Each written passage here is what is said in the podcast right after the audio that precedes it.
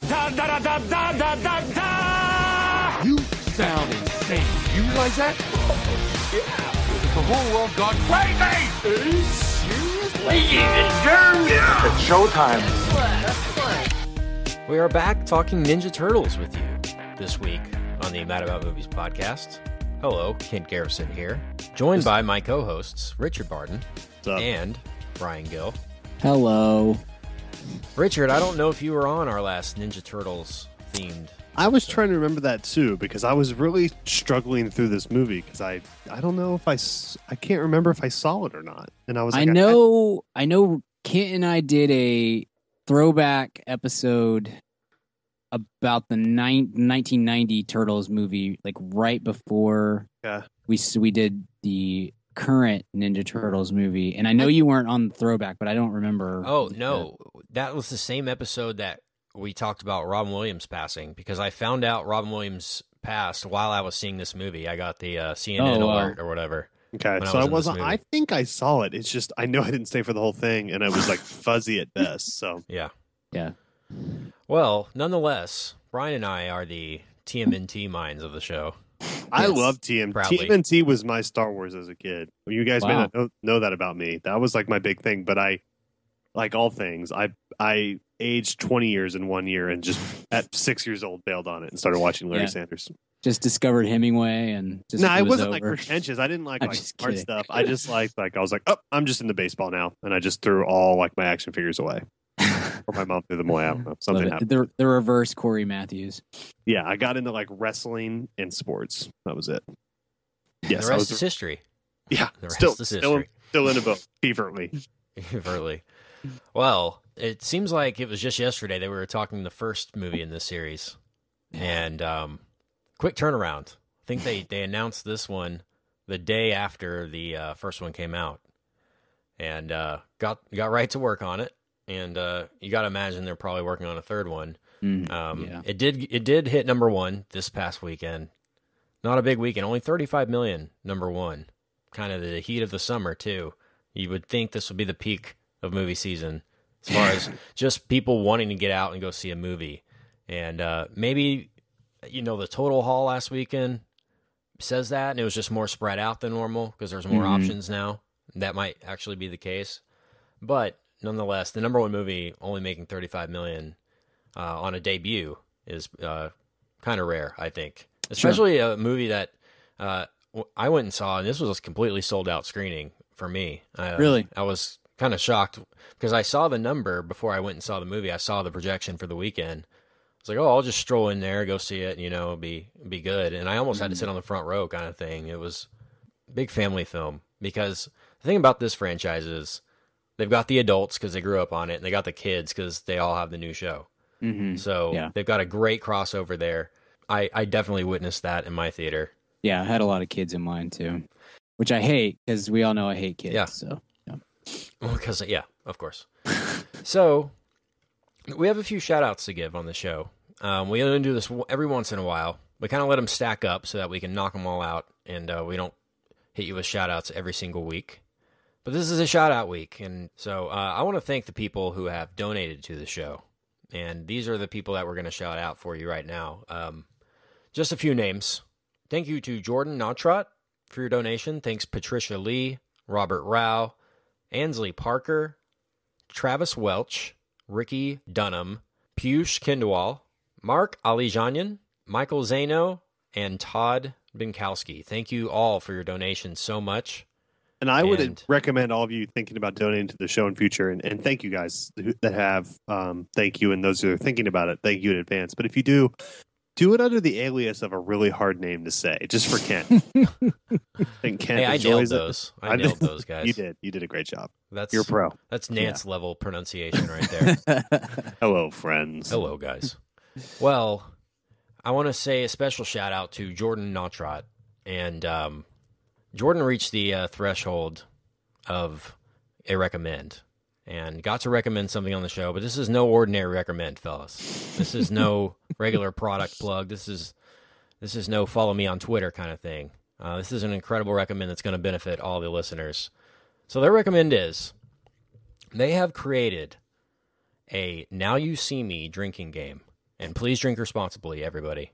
Um, but they've been working on this project for six months, and the way you do it, this is this is basically your guide to getting through Now You See Me in preparation for Now You See Me to the second act. Okay, Gotcha. so the website is drinkwhen.ca, Canadians. and it's a Canadian, so drinkwhen, W H E N dot C A, and the Now You See Me game is on the front page of there. So an exciting time, and also they have created a Mad About Movies podcast drinking game that you can also check out uh, there on drinkwhen.ca. And please drink responsibly. You can drink Coke, you can drink water, still have a fun time. That is their recommend. Thank you for the donation. And again, check that out and get prepped for Now You See Me Too. Might be the only way you can get through the movie, honestly. Rumors, and rumblings. That's awesome. Let the filibustering begin. All right. So we have a little bit of movie news to talk about. There's only one thing I really want to get to tonight, guys, and it's uh, Star Wars themed because we're the official podcast of Star Wars because we are contractually obligated to talk about all Star Wars related news and rumblings. This is more rumbling. This is the rumbling side of things this week. Uh, Rogue One. Is it in trouble? Is it not? I don't know. Um, I don't know what to think at this point. I know. I definitely think that the producers and uh, people at Disney have seen the film or the cut, the, at least the first cut, if you will. Um, Yeah. I don't think there's a score or anything like that on there. I, I doubt you know half of the CG effects are done at all. Uh, but apparently, a negative response, or that at least that's the rumor. Negative response, and uh, massive reshoots underway, starting I guess next week, uh, to hopefully hit a December release date. Yeah. And my my whole thing is, and, and the rumor was f- up to forty percent uh, reshoots. And that would that might mean all of the dialogue, honestly. So um, I don't think you know logistically speaking, I don't think you can get it done that fast. You can't rewrite a movie basically and uh, shoot it and edit it in cohesively in the same amount of time as if you were doing the original story that you've been working on for three and a half, you know, three and a half years. Does that make sense? Sure. Um, they would push this if they were serious about waiting or if they had a real concern. I, I think it's all minor stuff. This stuff is normal. Reshoots are planned just so Yeah. they can have time scheduled out for these actors to where if they do need to go back and do something that they do have everybody and they can just go ahead and do it. Or, you know, you can take something further. You say, oh man, that character turned out a lot better than we thought. Let's give that character more screen time. Boom. Sure. You throw two more scenes in there and you give that character more screen time.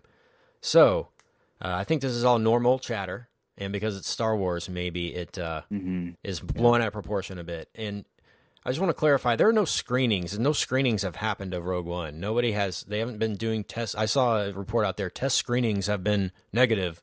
There are no; te- they don't test screen Yeah. Star Wars. Test because- screenings with executives. Yeah. uh, I mean, they'll show the producer, you know, Yeah, the- the, people making the film, and the people that have to decide these things have to see the movie. You know, they have to see what we have here. Um, and I, there's no way that they, they don't do screenings because the next day some idiot's going to tweet everything. They don't care. Mm-hmm. It's, it's Star Wars. They they don't test screen Star Wars. They didn't. Nobody saw the Force Awakens before they wanted people to see it. I promise you. Or the people, the right, the people, only people that saw it were uh, under lock and key.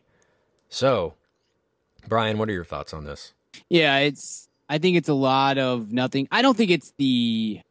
I don't think it's the greatest sign of. If all this stuff is true, which I tend to believe about half of it, I don't think it's the idea that it's forty percent that they're trying to redo. I feel like is is pretty well blown out of proportion. They had reshoots scheduled to begin with. The what I had heard is that the footage came back uh, a little too gritty for PG thirteen Star Wars, and so like I had seen that Darth Vader is super violent and maybe beheads some people and you know things like that. So to me, Awesome. yeah, That's what I'm saying. I know. I know. Um, things like that that are that are tonal issues. That's pretty easy to fix if you want to go back and reshoot some stuff. And again, they already had reshoots planned. It's not like they were like, "Oh crud, this is terrible. We gotta we got to get into the back into the drawing board here. No, they they knew that they were going to do some of this stuff. Maybe it ended up being more than they thought it would, but I I do feel like it's a lot about nothing. Um, as I said on on Twitter to pretty much anybody who who came at us about not came at us, but like asked us what we thought about it. I said this movie is not supposed to come out until December 18th or something like that. Reshoots in May and June do not bother me. It's, you know, if we're having reshoots in October or November, as was the case with like Batman v Superman, where they were doing reshoots in February, if not March. Yeah, I mean, yeah. trying to rush something different onto the, the screen. That's a that's a different story. My only quote unquote concern would be When that first cut came back and they were only kind of jacked, I mean, there Yeah. was, there was Yeah. hell to pay Oh, on the set. there was so much so You much put- slinging of uh of empty monster cans. Guys, have Like, you seen J.K. Simmons right now? oh my gosh, it's so I'm He we we joked thought about it was that. a joke and it's Yeah. not. It's not a joke. When he Oh, got I'm- cast, I think we definitely joked on the show. Oh, what if he gets jacked? Oh, that would be hilarious. He- No, they're- she- they just posted a picture. He has veins popping out of his Yeah. face. Richard, if you haven't seen it, go on our Twitter feed right now and look at it. It's it looks the- like photoshopped. It looks horrifying. photoshopped. Yeah. Yeah. Oh my gosh. Yeah.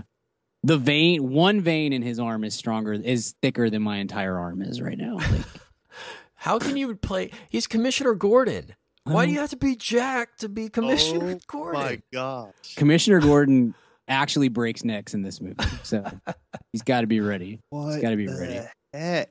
I that's I like don't a know. bit. How That's does he? How does Snyder convince him to do that? Because does he just point at a comic book picture and say that's what you have to look like because this is what it looked like in the comics? Like that's the only explanation I can think of. It makes zero sense. It makes zero sense.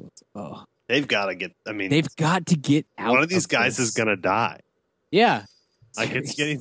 We're reaching critical mass here. I mean, he's J.K. not a young. Simmons is like sixty-five years old. Like, don't.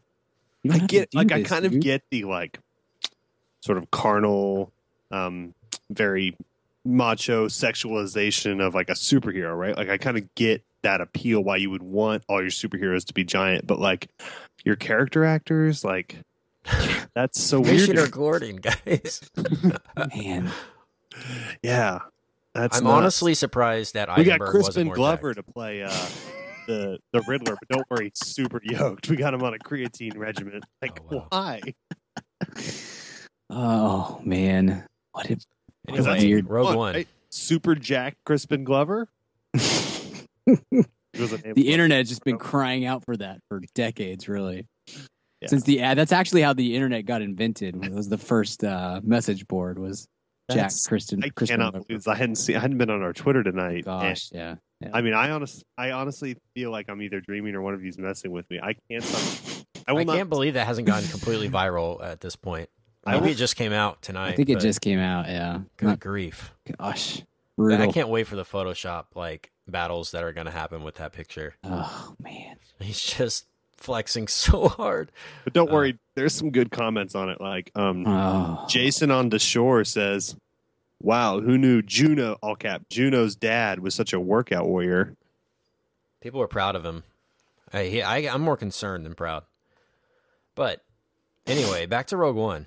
How do we get this? How do we get No, on this got, tangent? we got 55 more minutes on this, and then we'll get in the Rogue One again. No, I'm kidding. No, this. What are your not- thoughts on Rogue One? Yeah. Richard? all this stuff. Well, I I feel better now because I I uh you know I for some reason I thought that there were reshoots scheduled for later in the in the fall, so I was starting to get nervous. But I'm I'm reading back, I must have misread stuff. So yeah, if they're doing it now, that can be fine. I mean, I'm, I don't think it means anything. I don't, I'm not Yeah. encouraged or discouraged by it. You know, I think I'm I'm sure there have been very good movies that we liked a lot that did reshoots the year of release, and there have been dr- absolutely dreadful movies that did reshoots y- year of release, and this could be either one of them. I think the trailer looks pretty awesome, and that's normally kind of the. I mean, a It's you a know good start. Man of Steel can can fool you. So I the saw trailer the is trailer during this movie. I think Same. actually. So Trailers they're and they haven't altered the trailer or anything. If they're that Yeah. concerned, they would have pulled the trailer at this point. uh, You know, Right. I don't know. So, so I don't know. I just think you know the. I'd be pretty surprised if it was bad. If it is, that's all right. Okay, we'll we'll adjust from there. But uh, I you know, and I'll be the first one to say if it is. But I, I I'm not concerned. I I feel if Brian's calm, then I'm calm. Yeah, World War Z is kind of the go-to example that we Yeah. know of of There we some of a movie Yeah. that had issues, didn't I guess didn't test well. That that's a kind of a movie that you would test with an audience because Mhm. you, you kind of know what you're going to get with Star Wars. A lot of people are going to come see it. Uh, Yeah.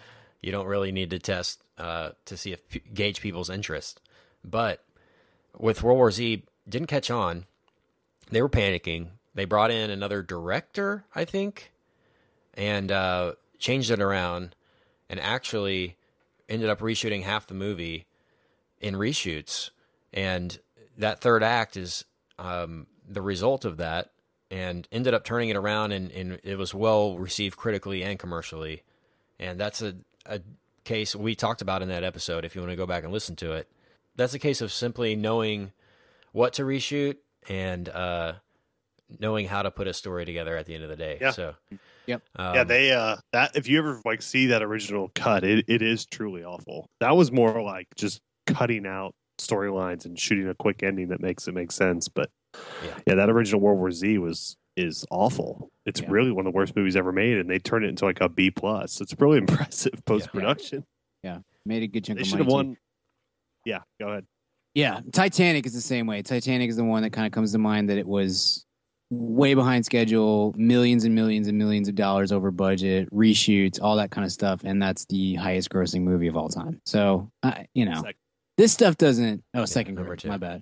Uh, this stuff doesn't really but worry me. I, I I would say my only concern is that to get it right, maybe you have to push to next year, and I don't want that because I want Star Wars every year for the rest of my life. But um, you know, if if you have to say, if you kind of have to bite the bullet and just say, look, we we don't feel like we can get it right by December, it's going to be a June release or something, then fine. I'm I- I surprised they're going with maybe Christmas has proven to be a bigger financial time than uh, as far as people Mhm. going out and watching movies than summer.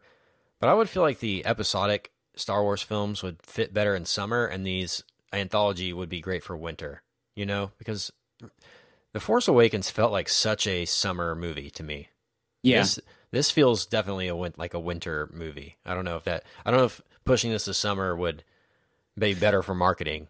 Uh, yeah. from a I- marketing standpoint. I kind of think their whole bit is just by releasing them in December. You, you're right; they all feel more summery, but it's a it's such a different market. You don't have to worry about what's coming out for a month after the movie comes out. Really, you know, at least as far as blockbuster type Right. stuff goes. So you can maybe your your your end of the day haul is a little bit less than it would have been. I think Force Awakens maybe makes a little bit more money overall if it comes out in June or July instead of December, but you just get to completely dominate the media cycle for for 2 months, 3 months, you know. And that's that's worth Mhm. a certain amount of a certain amount of money anyway. I don't know if it all comes out or not, but Yeah, I think there's a certain aspect to this story as well is maybe they didn't know what they were getting when they hired Gareth Edwards to make this film.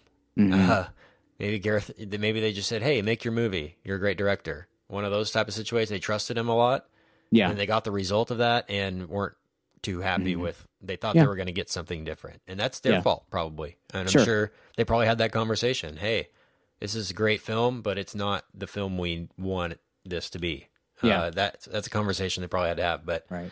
uh, I I, I want to see the original cut in that case, director's cut, if if that ends up happening. Sure. But uh, I'm excited for the gritty tone.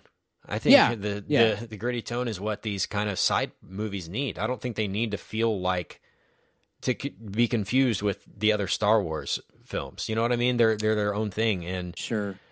I just I, I want this to be different uh, in a way. It's fine if it's the same. If it's the same, um, if they go for more uh, a heroic feel than ra- than a rather dark feel, you know, I'm I'm fine with that. But um, I want these to be kind of standalone, you know, almost different genres, kind of. Um, Mm. If that makes sense, I don't know. Yeah, I heard I- they were doing sort of a Seven Samurai movie with Jedi at some point. You know what I mean? Like they could do Sure. they can do martial arts more and, and th- they can experiment more with these movies and then you can you can get away with uh with the when when you have these type of characters rather than a Luke Skywalker or somebody like that. Mhm. So uh I'm excited. I I hope it's I hope it's a really original look or take on Star Wars and they don't water it down too much. Sure. Hey, what's up, man? Fam, Kent here. And yes, if you're hearing from me, you know it's time to talk about Blue Apron. If you haven't tried out Blue Apron by now, what the heck are you even doing? Blue Apron is the number one fresh ingredient and recipe delivery service in the country. They deliver fresh meals straight to your door. All the food is fresh, it's sourced from local farms, and there's no wasted ingredients. I've been a Blue Apron subscriber for a long time now, and they have still, to this day, never let me down. There's tons of variety. Some featured upcoming meals include summer vegetable and egg paninis, soy glazed pork and rice cakes, skillet vegetable chili with cheddar drop biscuits, holy crap, and garlic butter shrimp and corn with green bean salad. So take it from me. Try out Blue Apron now. Go to blueapron.com slash mad. That's blueapron.com slash mad. Get three meals on us for free. Nothing goes better with a movie than dinner. So check out Blue Apron, blueapron.com slash mad. Blue Apron, a better way to cook. Okay, so I guess uh, let's just move on, guys, and talk about Ninja Turtles.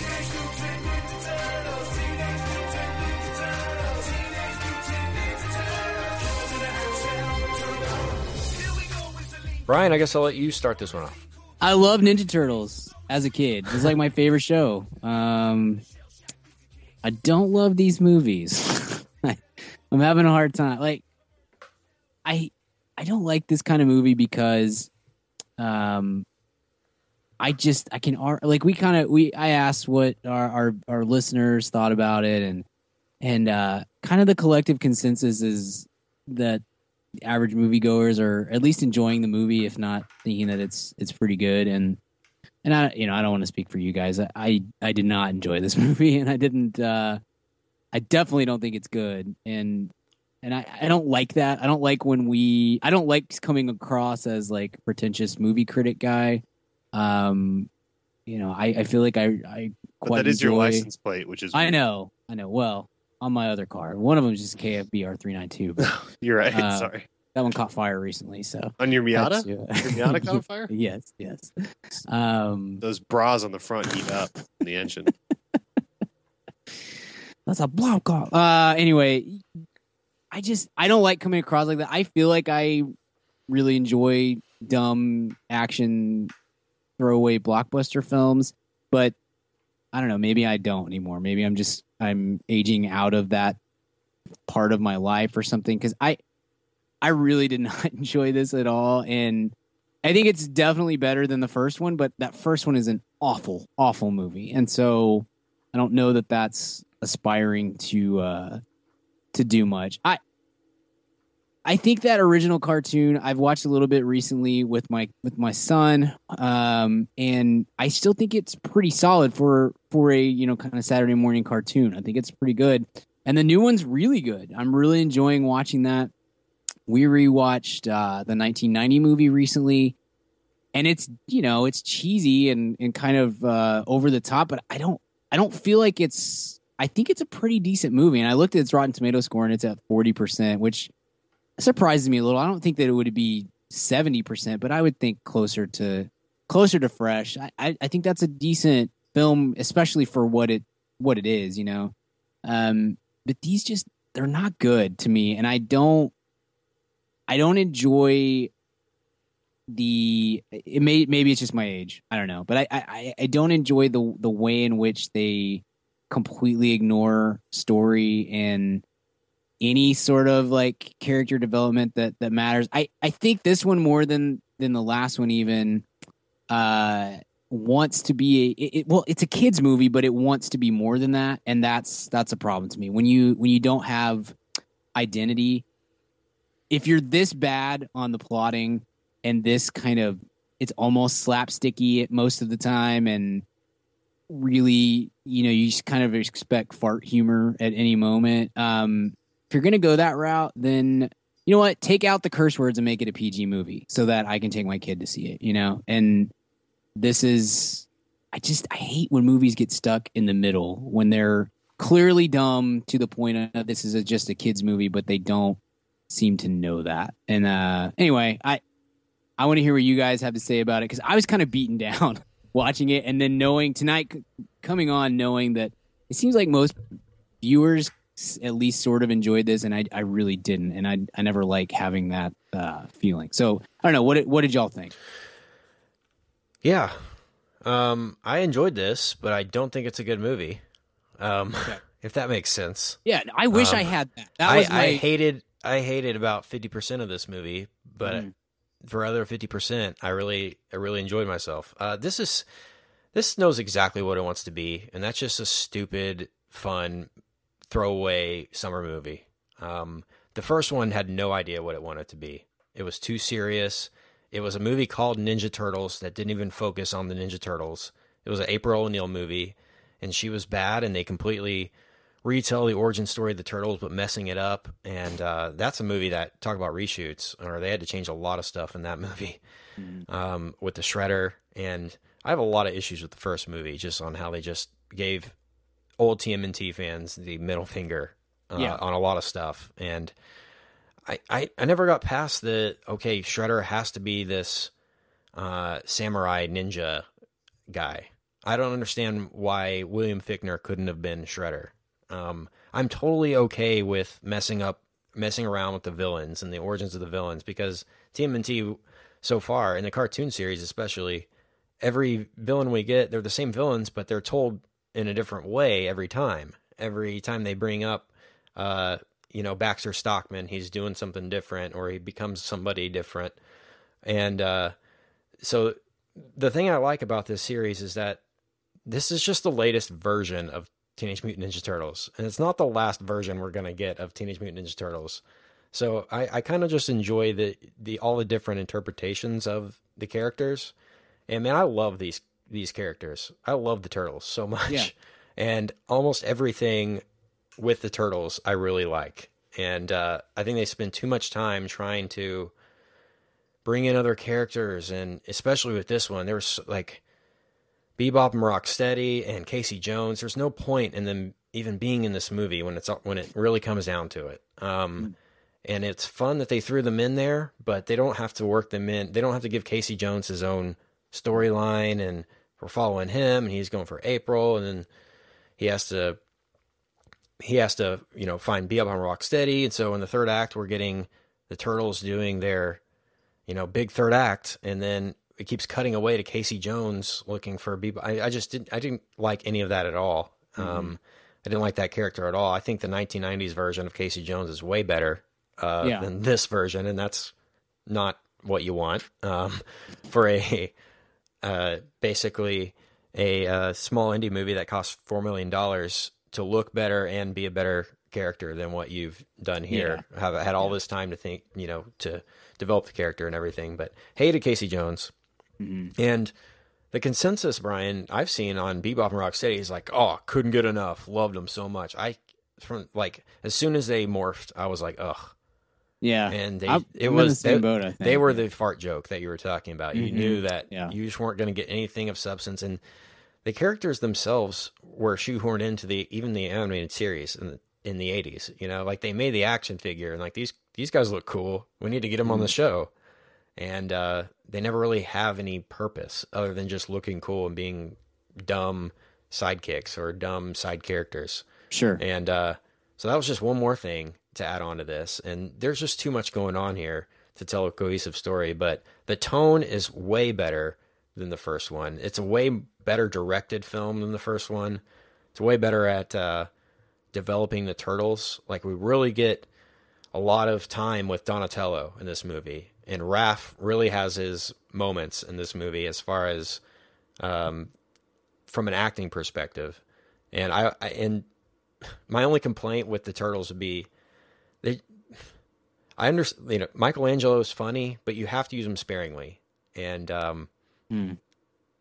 that's my that's my comment on that. Um, there's too much Mikey, and and it's almost dumbed down even more than it was in the first movie. Yeah. Um, and that's a character that the uh, 2012 series has done great things with. And let's look at this differently, Brian. Like, how would we feel about these two films had have we not known 2012 Turtles was a thing, and the only thing we had was the 80s cartoon and the first movies? yeah, How would we feel about this, knowing what we know now? I guess not knowing what we know now, but Yeah, that's a good question because I, I feel like this new the new series kind of I feel like it shows you can do this halfway intelligently, even if it's a cartoon on Nickelodeon. Like that it, does, show it doesn't even have anything to do with well. the animation. Like you Yeah, can, totally, You yeah. have your eyes closed, and those stories are great, and they're well written and everything, and the characters are funny, and the I- the yeah. humor is smart. You know, Sure. um, you could you could take one of those scripts and use these same CG characters, and it would be a better experience. I think Yeah, no, I they just have a better vision for the turtles. Yeah. No, I agree with you. I You're right. Like this is a this is a better directed film and than the first one was and it's I guess it, it you're probably right it has better identity. Maybe I just don't like its identity. I don't know. I I hate talking about this kind of movie on this show in some ways because it just it seems really dumb to critically try to break down this this kind of film in some ways and so maybe that just makes me look stupid. I I didn't hate this. I hated the first one. I'm totally with you on that. And I'm kind of I kind of blocked it out. I, I and I didn't go back and rewatch it, which I usually do before I go see a sequel. Um, I I just straight I was like, no, I don't want to relive that at all. And but as you were talking, I kind of remembered some of the stuff that I really hated about that first movie. And so yeah, this isn't this isn't an upgrade, but it's not.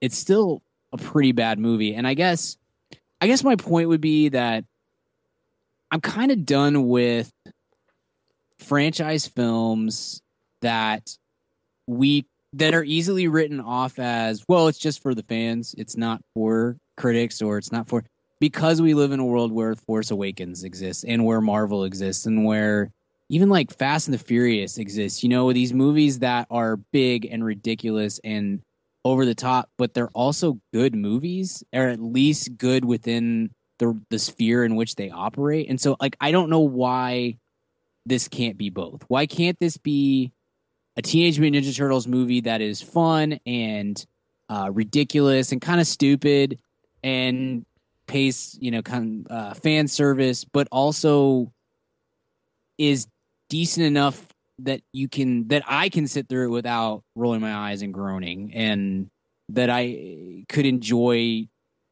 being a part of as a critic and as a fan of the films. You know, like I just don't Yeah. know why that that why do we have to differentiate between those two I think things? it. I think it has a little bit to do with the source material in a in a way because Yeah. the '80s. You go back and watch those '80s cartoons; they're so ridiculous. yeah, and- sure. It you you almost go back and watch like I liked that. You know, it's it's almost that bad. And so there's almost like you have to have a cartoony feel to all of this. Like you have to have those like kind of cringy moments in this. It Sure. can't take itself too seriously. Yeah, That I would agree be the with biggest mistake.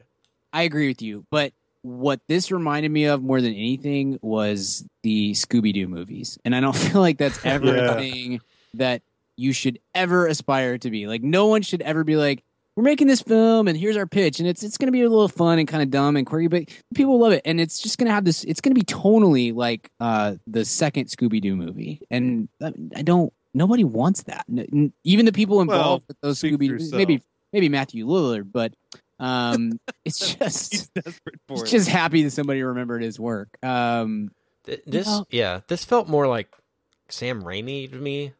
Like, Yeah. I felt like it was trying to be Sam Raimi, and it and it wasn't. That was that's a that's exact. I I noted that at some point in the movie. I'm like, I feel like, uh, what's the director's name? Dave Green. I feel like Dave Green is probably a really big Sam Raimi fan, and this is kind of he's his take on it. because a lot of really hardcore movie listeners or fans that are listeners of the show, they have there's a lot of in the Venn diagram of that. There's a lot of Sam Raimi fans. I've like I just never have gotten that aesthetic. Like I just don't get like like not ever fully committing to camp. It's like just either Yeah. be John Waters or be Steven Spielberg. I don't Agree. get Yeah. like this. it's like he makes serious movies, but with bright colors. yeah, It's a weird thing. and uh, people love it. And I'm not saying it's dumb or awful or anything because it's just not ever been anything I could connect with on any level. Same. And so, um, yeah, this definitely had that feeling to it. I just, I that was was going to be my. I'm so glad you brought up Raimi because I've said that about him in the past.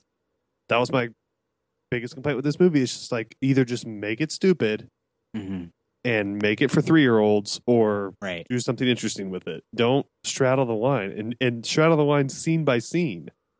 Yeah, what- I think this movie does a way better job than the first one. Like the first one, if they had given the okay, they would have made that like an R-rated movie. Like it was that kind of movie. Like we're gonna to even tone it down for PG-13.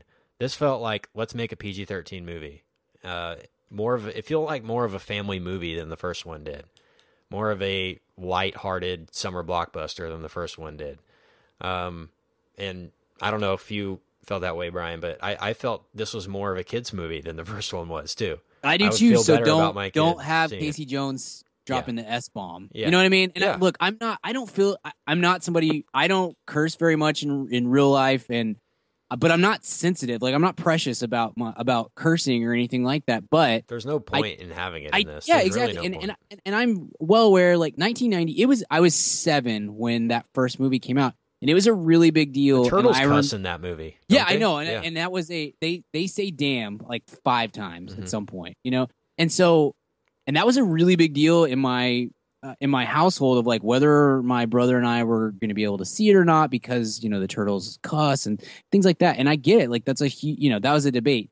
Um, I don't really care about that, but I don't need I don't need s bombs and uh, son of a you know all that stuff. Like I just scale it back, guys, so that I could have taken my kid to see because he is right at the prime age where he totally if he sees an if he hears a ninja turtle say a curse word, he might come home saying that, and I don't want to deal with that at three years old. You know what I mean? Like it just there's no. But he already point. has a very foul mouth. Oh well, you- he's you been around. He's been around Richard twice, so it's just like, oh man, no, but it's it's just in my in in you know in fairness to both of us, we were both hammered. Me right, and- right. me and- so it's just it's just a little frustrating on that front because yes, this is a kids movie, and I feel like I feel like it hurt itself not just by the fact personally that I can't take my son to see it that but but moreover I think if you if you do get a PG rating and you kind of can even amp towards that even a little bit more, I think it gets a pass from critics. And maybe it's not fresh on Rotten Tomatoes, but it's better than 35%. Maybe it's 50%. And everybody just says, eh, it's a decent kids movie introduction to a property that people really like. You know what I mean? Like that's that's an easier I feel like that's an easier sell than um hey 13 year old you're gonna love this really stupid campy kind of ridiculous turtles movie do you have any connection to the ninja turtles probably not but you'll love it and clearly that has not worked given its box office number you know i, I just I just think the turtles themselves, the title Yes. Teenage Mutant Ninja Turtles, that that in, in itself is the hardest sell. It's You just think? such a ridiculous thing. Oh yeah, like we're the perfect age where like we just took it. Like it's funny to me to think about because I was you know, gosh you know from two to six you know, seventy percent of my brain was consumed with Ninja Turtles, and like it's just like I mean just think about that. I've known that phrase since I was two, so just Ninja Turtles are a concept that I just Right. understand. And like if you if you were to explain that to like somebody that's been in a cave for seventy years, be like, oh yeah, this is probably their ninja. They're you know giant. They're teenagers also, um, so they're a little immature. yeah but they're they're trained in the ways of in the in the arts of, of martial arts, and they're they're giant turtles, and they talk, and they they have different personalities. One's got an anger problem. One's kind of fun. Loves pizza. This one loves pizza, yeah and they're only not just on their own. They have a giant rat that also, like, if you were just explain that, Right. and so keep in mind that's what you're doing to a lot of the like teenagers that didn't grow up with it and didn't have that just beaten into their brain at two. Like, this is mm. just a normal thing you watch on Saturday morning. They're just like, what? you know, like how confusing would that be? We're of the age where that's that's normal, but it's That's like a great point i hadn't thought of that that's hard to sell. Like I'm I'm speaking to your point as well. Like like that's hard to sell to the 13 year old you're planning to go that's going to go with his bros on the first weekend of summer to go see a movie. Yeah. You know, Megan Fox helps, that's for sure. But, you know, maybe they're like, what, you know, what what is this? What weird Mhm. like who what were these people on? What Yeah. level of Japanese were they? Like there's like it's just it's it's a really bizarre concept in a back Yeah, greatness. I, I think so too. It's it's a hard sell, and that was a great way to that was a great way to say that. I think the turtles themselves, the actors that do them, do a great job. uh, especially Donatello for some reason. Sure. That actor, uh, Jeremy Oscar- Howard, is very Oscar good. Uh, Pete Pete Ploszek, yeah, and Jeremy Howard as Donatello. what a, I'm going to tell a story. One of my really good friends, uh, John Mark, who both you guys know, um, he went. I got to get a verdict on this, and I'm going to get it from you guys and the listeners if you're you're so kind. Speaking of verdict, I will go see Alice through the Looking Glass at some point in the next week and get an episode out. I haven't forgotten; it's just been busy. But anyway, my friend and his wife went to a costume party, and they both went as Donatello. I say Lane. You can't. Yeah, you I can like the that. Ninja Turtle bit, because you can't be the same Ninja Turtle. but he their, didn't not- their not both a- favorite was both Donatello. that you you- then as a as the you know one of you be the bigger person and and be Leonardo. Yeah.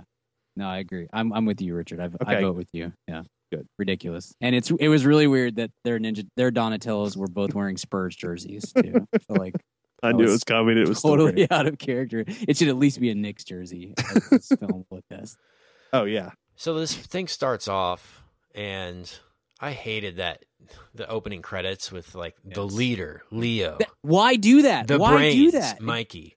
You know, and, and like, and why are they calling him Mikey, Donnie, Raph, and Leo? Like, it's Michelangelo, Raphael. Like, why do that? That was like that started off like that. And I was like, oh gosh, Renaissance art, bro. You, that won't kick it with the I kids, know fam. exactly. It's It's like uh, so patronizing the teenagers. Like right.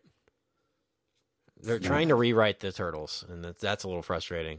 It's not. That's it's not Michelangelo. whack. People are going to only call him Mikey now, and it's going to be really like Michelangelo can be called Mikey because he is like the, the teenager one of them. Mhm. It- it's just weird to call him Donnie instead of Donatello. It's just I don't know. They do Well, that. he's I, know, I realize they do not- do that. yeah, he's not named after the Renaissance here. artist. He's named after you know The the, older Wahlberg. the older Wahlberg. Yeah, Yeah. Sorry. no, you're good. All right. Uh, but I mean, so it started off with an eye roll for me there, but Yeah. it uh, it kind of won me over with some of the early scenes. Them just kind of swinging through The the, Megan city at the Fox beginning. scene. Yeah. No, the uh, I, I think the Madison Square Garden thing was kind of clever. How they were like in the scoreboard and stuff, and they have like these kind of secret tunnels that kind of go around the city. I I always thought those Agreed. were fun. I'm always I'm a sucker for any hidden tunnel in Oh. any museum. exactly. One of my things. Love it. Not kidding. So funny. It's like that's what makes Shawshank so good. Agreed. Great, great way to nice little cap All the that. The performances. Everyone loves a nope, tunnel. just the tunnel down Not the uh, script, not the Stephen Raquel King Welch's story. butt. Yeah. Just, so what did we th- what did we think of uh I what did we think of Will Arnett in this Here, movie? More Scott's- about it. He's awful. I love So- Gob. I love Gob. It's just he's I can't deal with him anymore. I anymore. love Will Arnett in other things besides just Arrested Development, but this is not one of those things. I thought he might be the worst part of that first movie, and this is not not a lot. He's better. definitely not the worst part of this movie. I will say that. But it's not a it's not a vast improvement. It's a slight part of it's just there because was it's there was a couple funny moments with him, but Yeah. uh, overall it was better than the first one. But it's still not a character that we need No. to like, continually we must have in this series in order for it to continue. You know. Um, what about uh, Megan Fox? You mentioned it and that uh, schoolgirl scene thing. It was so dumb. Why? What? Why It's did we need that? we don't. And a, and another example of like we've really got to reach fourteen year olds with this movie. I, you know, she was really good on New Girl. Um, this Mm-hmm. year she had she had a little run there, and and kind of the same thing. Like she seemed very self aware and knows what she, who she is and what she's capable of. And so, I don't think that she's the worst part of these these movies at all. And and I I don't even mind the casting of her. I it's just it's odd to say like I don't think this person's very good at acting, but I don't I don't mind her presence in the movie, and it has nothing to do with her looks or anything. She just she seems to kind of get it, and she does fit this sort of film. If you're gonna just make something really dumb and over the top, she kind of is the perfect April O'Neil in a lot of ways. But you also you could try to write something for her that is not just immediately her Yeah. getting into a tilted kilt outfit. You know, like it's just uh, it was an odd way to Tilted start kilt the outfit. thing. That's a great. It's called it's called a Catholic schoolgirl. I think. I I know. prefer Tilted it- kilt. I- Yeah. But it was weird tilted kilt product placement. yeah, just wanted to get our sponsor in there. Yeah. And the jalapeno poppers were out there and onion rings and all kinds of stuff. That's funny.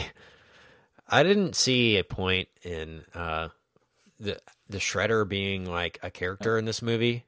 hundred percent, and that's that might be my biggest complaint is I want Shredder to be the villain. I want know Shredder to be Krang the is a big Shredder, part. though. Yeah, totally. I I know Krang is a big part of both cartoon series, but it's always kind of like as an aside from Shredder. Shredder's the guy. I want Shredder in my Teenage Mutant Ninja Turtles movies. And is he in the movie for five minutes? I don't. I'm not Yeah. so sure. He he is, but I hated that he was unmasked the entire time. It's a different actor. It's it's doesn't look anything like the actor that they had in the first movie. So that's kind of weird. I don't know how he survived the fall in the first movie, first of all. And uh it, it felt like Darth Vader walking around without a helmet for the entire movie. Kind of. Yeah. You know, that's just like I don't it's not what I want in Darth Vader. I want him to be masked villain, mean guy, and not uh kind of this mobster kind of guy. It was weird. Um, and his costume was way more toned down. I did appreciate that, but you could have given him a cool mask, I think, or one that he would Yeah. wear for more than one scene in this movie. But um, as far as the Krang thing, there's almost no context there at all. No, no exposition there at all. As far as uh, Yeah. explaining where Krang came from, who he is, just kind of shows up. And if you don't know Krang, you're, host. you're Yeah. like that's just a brain thing talking and you don't Yeah. know what it means and that's kind of just something for the fans but they ended up Mhm. making it the whole third act and the the voice like it was supposed to be Fred Armisen but Yeah. then I guess he did it and they replaced him with Brad Garrett which was awful like it was so over the top and ridiculous that That was weird. it was like, it- He kept don't- calling him Raymond and stuff too.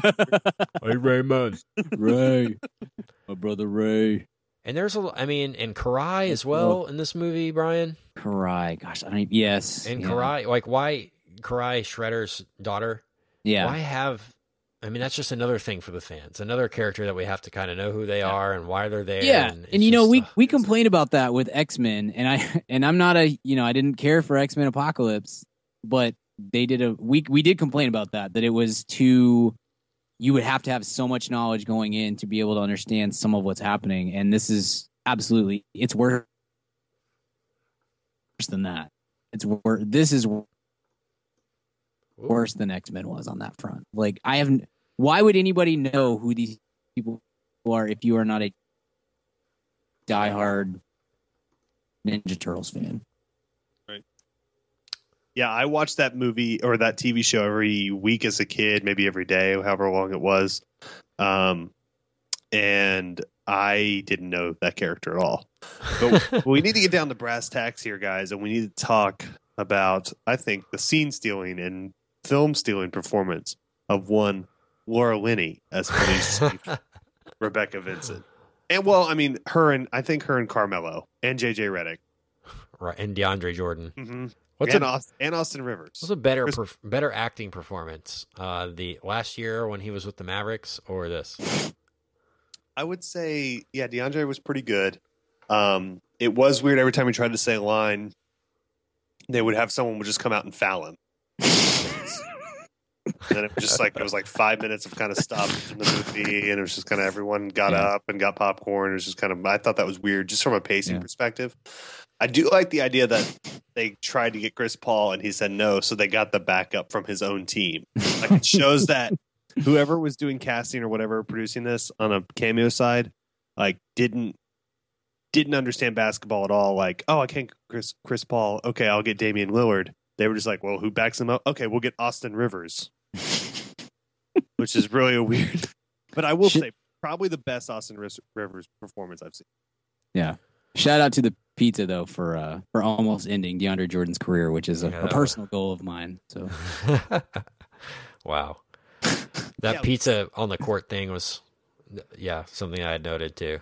best part of the movie, really, when DeAndre Jordan almost dies. I, I like that part. It was it was odd though that he wore his wig from the um, State Farm commercials.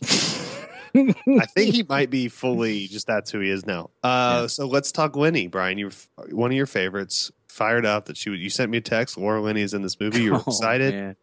That's that's the opposite of what I said. It's the opposite. Character assassination, sir. It's weird that she's in this movie, right? Does she have an Oscar or is she just nominated for an Oscar? I need to look that up. Uh, I'm on it. because she She's doesn't been- need to be in this movie. She's been one of her nominated for Tonys and Oscars three different times, and she's won an Emmy, but she I don't think she's won. Okay. You remember when She's Frances McDormand? Yeah, Yeah. remember when Frances McDormand was in a Transformers movie? That's very similar, except we all really like Frances McDormand. Laura Yeah. Linney kind of drives me a little bit insane. So it's kind of a lose lose. Like it doesn't make any sense for her to be in the movie, and she's Laura Linney. So that's, Yeah. that was an odd uh, choice for the everybody. Just all around, just odd choice. I think the um, scene with the convoy was a very well choreographed scene where they have uh, basically Bebop and Rocksteady and Shredder in the uh, armored vehicle, and the they're chasing the turtles are chasing them down. I thought, and they, this is the first introduction we get to their new vehicle, which is apparently a garbage truck. I think that's kind of a clever idea to have it a garbage truck, but the thing that's weird about it is we see him pull up in like a VW van at the end of the first movie. Like that's their new car. Yeah, And like that's the teaser for the next movie. Hey, this is the new, you know, Shellraiser or whatever they call it. And uh nope, just kidding. nope, sorry, now they have another one. This is apparently 2 years takes place 2 years after the first one, which is funny. It's almost in real time, I guess, because it's this came out 2 years after the first movie. So that I felt that was kind of weird. I was like that's not the car I was expecting them to be driving.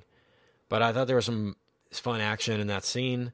Uh, like when Raph jumps out of the back and jumps on the motorcycles and things like that's the stupid fun action you can do with the turtles that you can't almost do with even the Avengers. Mhm. And uh, that was fun, kind of comic booky uh, action. And um, the Krang stuff, Brian, like I was saying, like they they should save that for another movie. Totally. There's no Yeah. even point in having that in here. And there's so they have the ooze in this movie as well.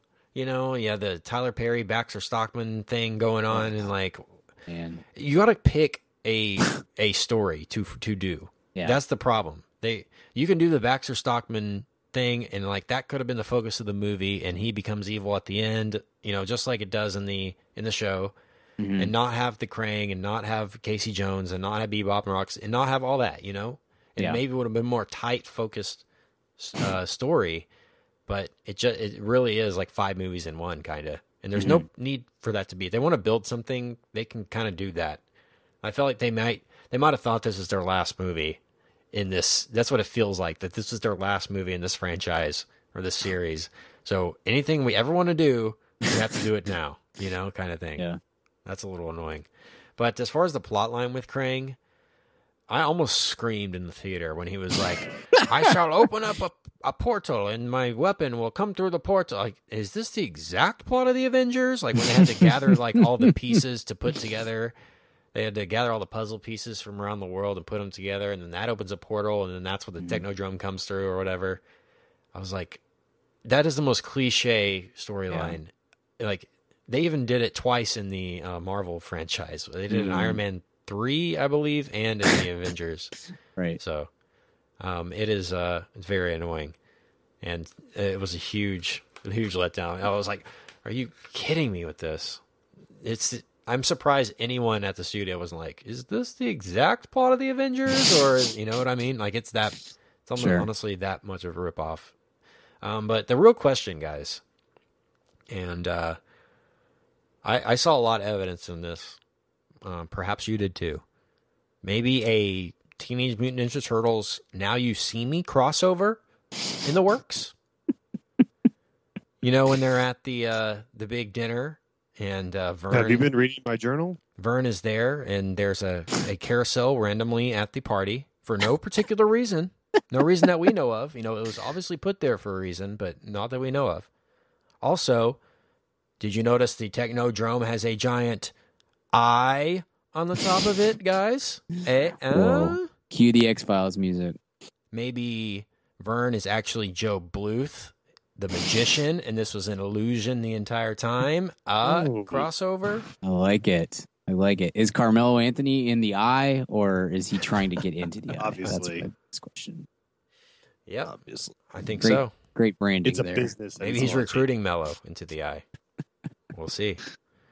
Uh, what about the uh, plane sequence? It's a, it's you know, the physicality of it is ridiculous. It would never happen, but it, all, it was still a fun sequence. I thought.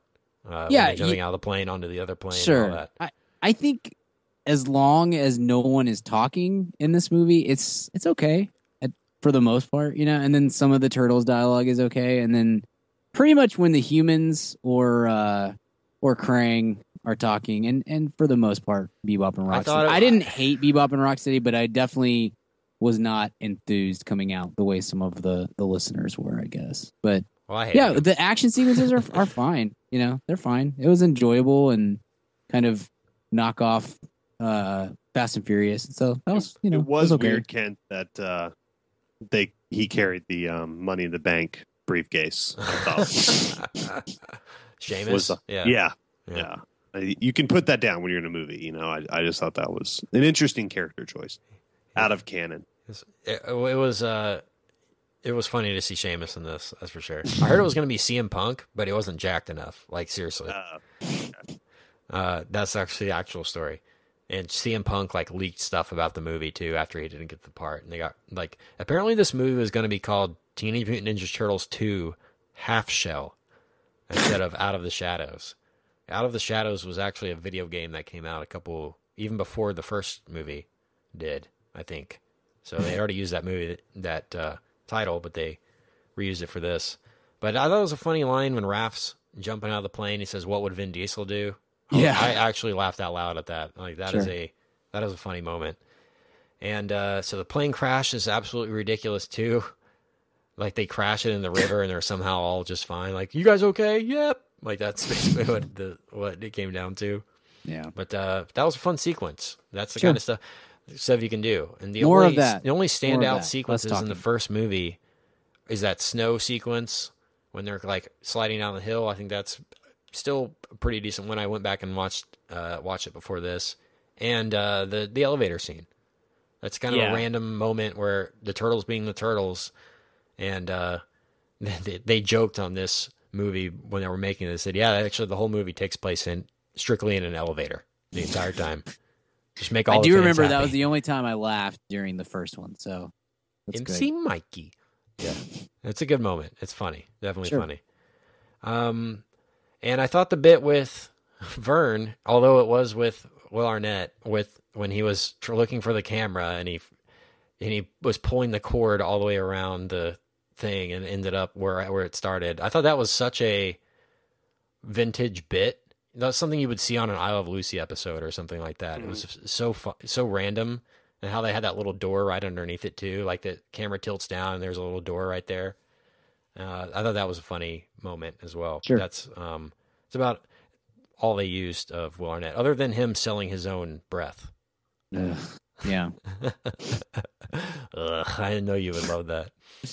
It's a bummer because I do I like Arnett, and I it's maybe I just need to re-establish my standards for what I think he's going to do because I, I I still find myself like oh Arnett's in this that'll be cool, and then like reminding is. myself no the last ten years have been pretty terrible. So he was funny. He I think we might do a pop star episode. I saw that yesterday, and he's really funny in that. Yeah. Makes a little cameo and is very funny. So I, I think he can be funny. It's just maybe it's just limited doses and Gob, and that's it. We get an actual look at the inside of their new cave, which is really pretty sweet, and actually the interior of the of their car. Like they do a whole kind of pan around that, and that was really really neat uh, to see too. I think like the ingenuity behind all this, like the creative design, is aside from the turtles' faces, you know, is pretty clever uh, in all this, and kind of a real world uh, type scenario. As far as the, they try to work in the secret of the ooze here, you know, too much, and I feel like that whole plot line with the turtles wanting to be human or whatever and arguing about that, I thought that was kind of forced um, in a way. If that makes sense, uh, like the cre- to create tension within the turtles, and it's only so that the payoff at the end can be, who wants to be normal, you know, like that's the entire reason for that entire plot line. All the, they, uh, or to like cross this over with Secret of the Ooze, like to say this is the second one, it has to rip off Secret of the Ooze in some way, you know, uh, Yeah. and um, so that that I didn't enjoy that plot line at all.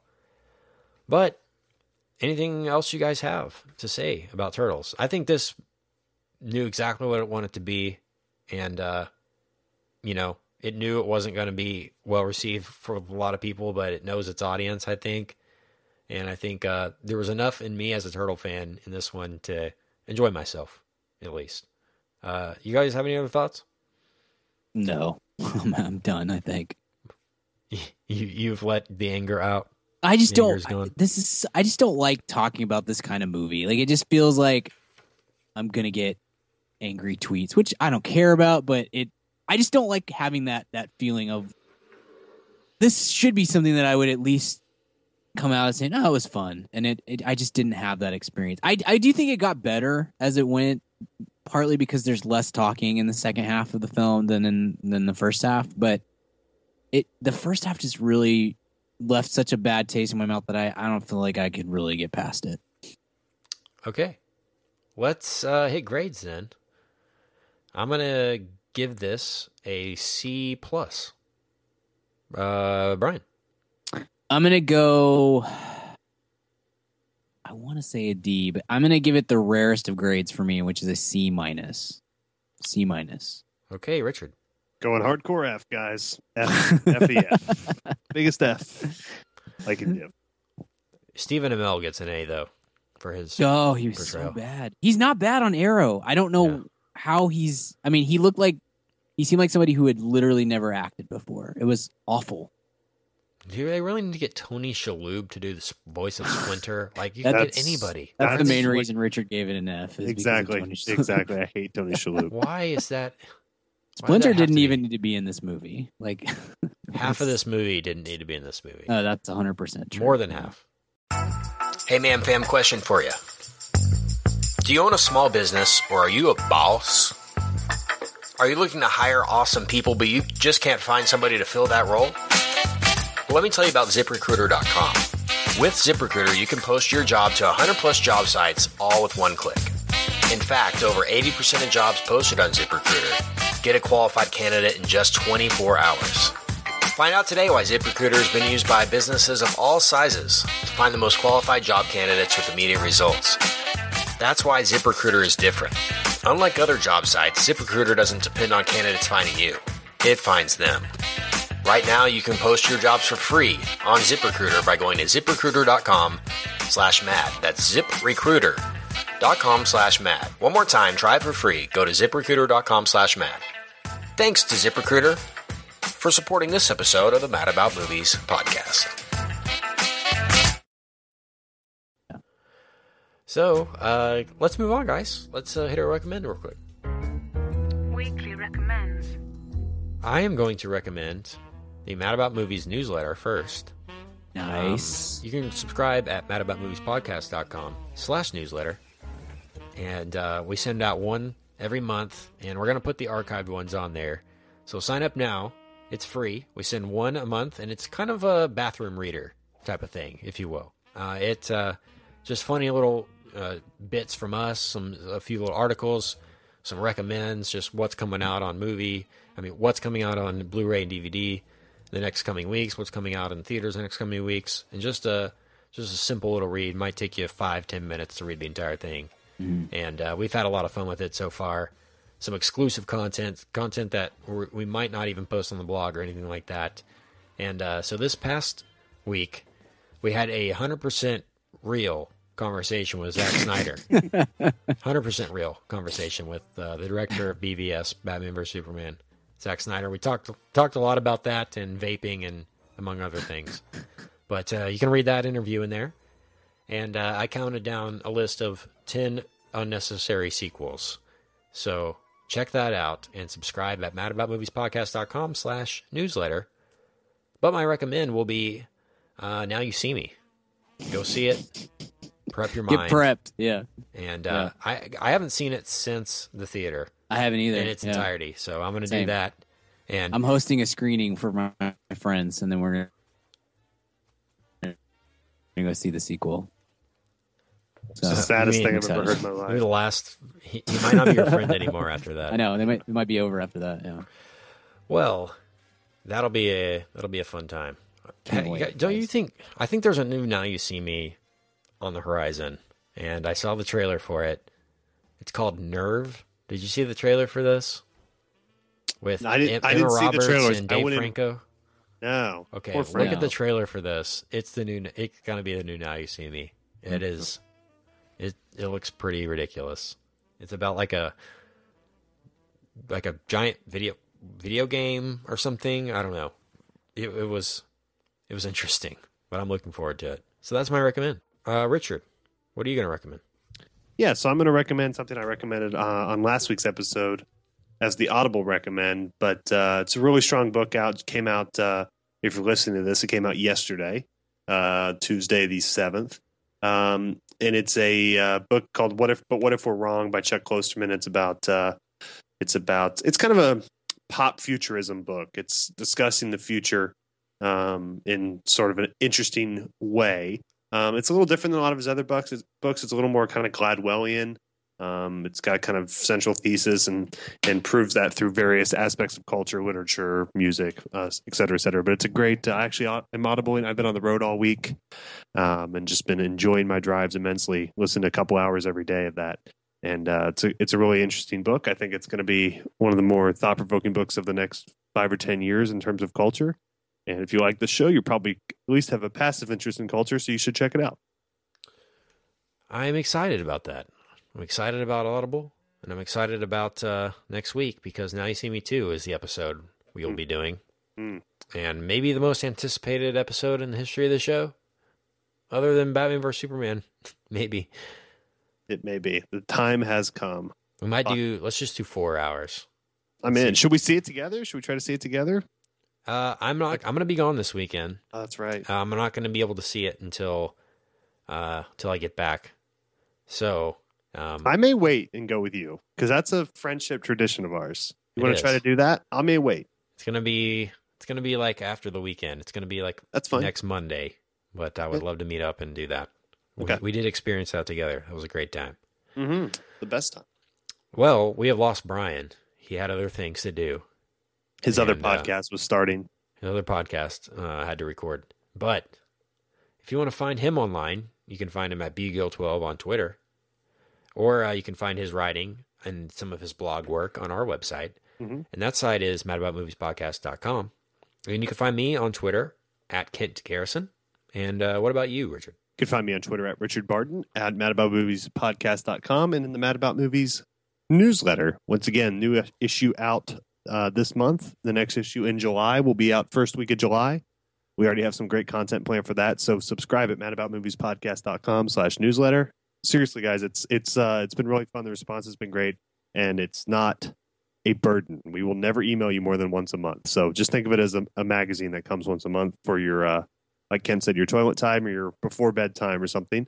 And uh, it's uh, it's hopefully good and funny and amusing. So uh, make sure you check that out. And also follow us on Twitter at MAM underscore podcast. We don't promote Yeah. that enough. We Yeah. do tweet a lot from our show's account and like us on Facebook as well. We do have a Facebook page. Yeah. And until uh, next week, uh, we'll see you on the carousel. Oh, I see what you did there. The closer you are, the less you'll see. Hey, baby, I hear the blues are calling. Tossed salads and scrambled eggs. And maybe I seem a bit confused. Yeah, maybe, but I got you pegged. but I don't know what to do with those tossed salads and scrambled eggs. They're calling again. Scrambled eggs all over my face. They're making me gaga. The salads and scrambled eggs. They're calling again.